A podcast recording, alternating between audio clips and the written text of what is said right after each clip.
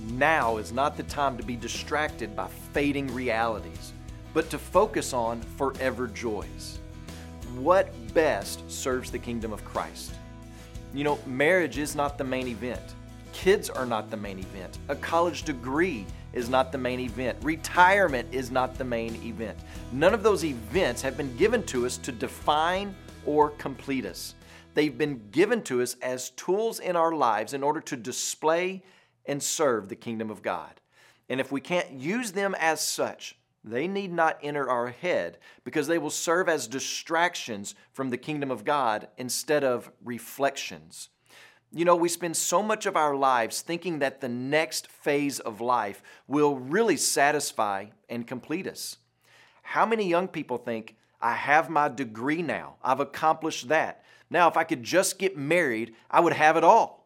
And then we say, Well, I'm married now. If I could just have a couple of kids, I would be complete.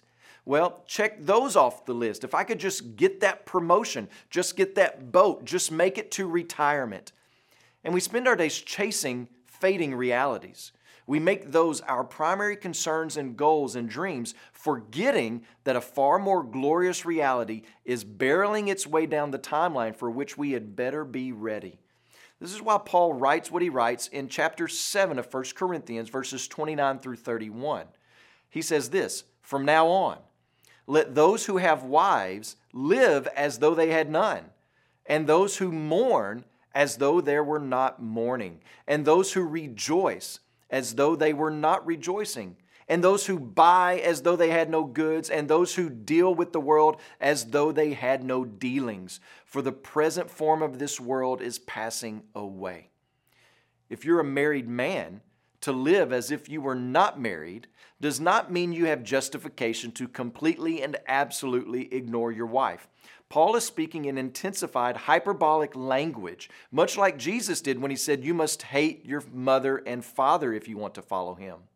What Paul is saying is that Christian husbands cannot live as if their wife or their marriage is the center of the universe. And those who are mourning and in grief cannot live as if their mourning is the end, or that your rejoicing in the things of this earth will continue to live on. There are eternal matters that we must focus on instead of lingering on fading realities. The present context of living in the last days determines what our primary concerns should be. Shift your focus from fading realities to the eternal kingdom of Christ. Today, when you pray, please pray for our Creative Access missionaries in China. And also remember the Barabaig Life Word broadcast that's heard in Tanzania.